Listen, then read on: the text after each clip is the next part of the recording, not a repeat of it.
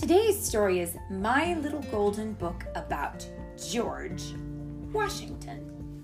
It's by Lori H. Houran and read by Is he a girl? Is he a girl? Lori H. Houran. I think so. I think that's a girl. Yeah. But it's read by, Mommy and Finn. yes. But George Washington was not a girl. Was Let's find out. Oh, look at that. Very first page. George Washington was the very first president of the United States of America. Now, growing up, George never dreamed that he would be president. America wasn't even a country yet. America was just 13 pieces of land called colonies. Remember um, when we were reading about different the lands that and how they all have different continents and stuff? You see, when they found the continent that that the United States of America is on, North America, there wasn't anything there. There was no there was no country yet. And so the land belonged to the people who found it, and those people were from England. So these colonies were English. Very good. Now George lived on the in the colony of Virginia on his family's farm. And he was a tall and quiet boy. He didn't mind studying or doing chores, but whenever he could, George slipped outdoors. He loved to fish in the river and hunt in the woods and ride horseback over the rolling green hills. Look at that. There's a picture of him here on a horse. Do you have a horse that you get to ride around on? Bullet. Yeah, your pretend horse. Okay. When George turned 20, he joined the army. Yep, they've got rifles here, they're shooting.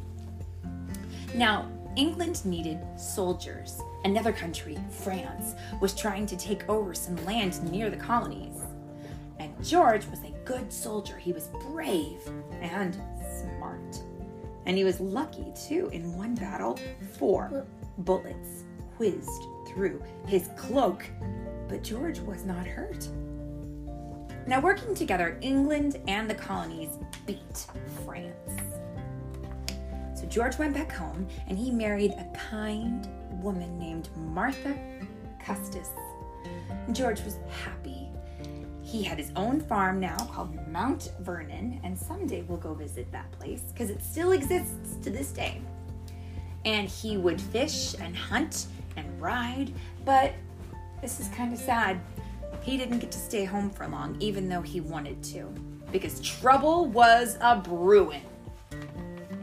The colonies did not like the way that England was treating them. They wanted to break off and form their own country. But the King of England said, no. If the colonies wanted freedom, they would have to fight for it. Well, people remembered how well George had fought against France, and they asked him to lead a new war, this time against England. So George agreed to become America's top general, and he took charge of the entire army. Planets. Well, just of just of the army of, the, of this group of people. Well, the war lasted eight years. That's that's longer than you've been alive. And George's men didn't have enough food or guns or even boots. At first, they lost more battles than they won, but George kept going. He didn't just give his men orders, he fought beside them, and his courage made them want to fight harder. Finally, after a big battle in Yorktown, Virginia, England's general sent a message to George. They said, We surrender. The war was over and America was free.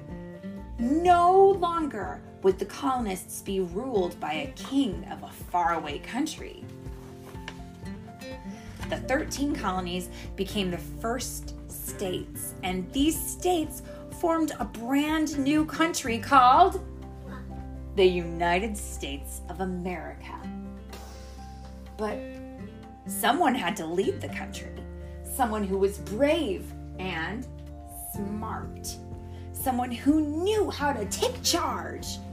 Well, an election was held to choose the first president, and George won every vote. George got right to work. He helped the states join together peacefully.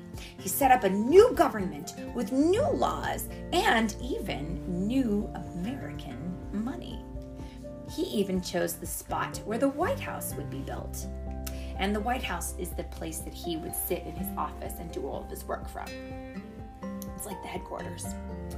After eight years, George looked around. It's, it's like the HQ. Yup, yup, It's like headquarters. Yep.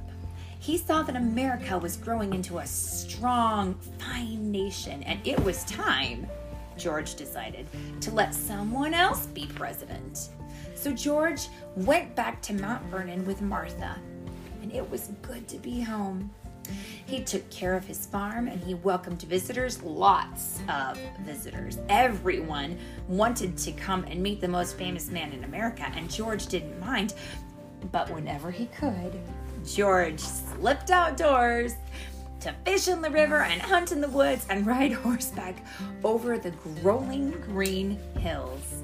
Boom boom. Mm-hmm. Now, Boom boom. Boom now we honor our boom. Very nice. Now, we honor our first president in many different ways. Look, his picture is on our dollar bill and on our quarter, and it's also been on many stamps. Now, our capital, where the president lives today, is named for him Washington, D.C. And that's where the Washington Monument stands. And his face is carved into a mountain called Mount Rushmore alongside other favorite presidents. Do you see? And every year on the third Monday in February, we celebrate his birthday. And it's important to know about George Washington because here in the United States, we have a brand new president that was just elected. And he will take the office here very soon. And his name is Joe Biden. And he'll be replacing President Donald Trump. So, presidents are really cool guys. Maybe someday you'll grow up to be a president.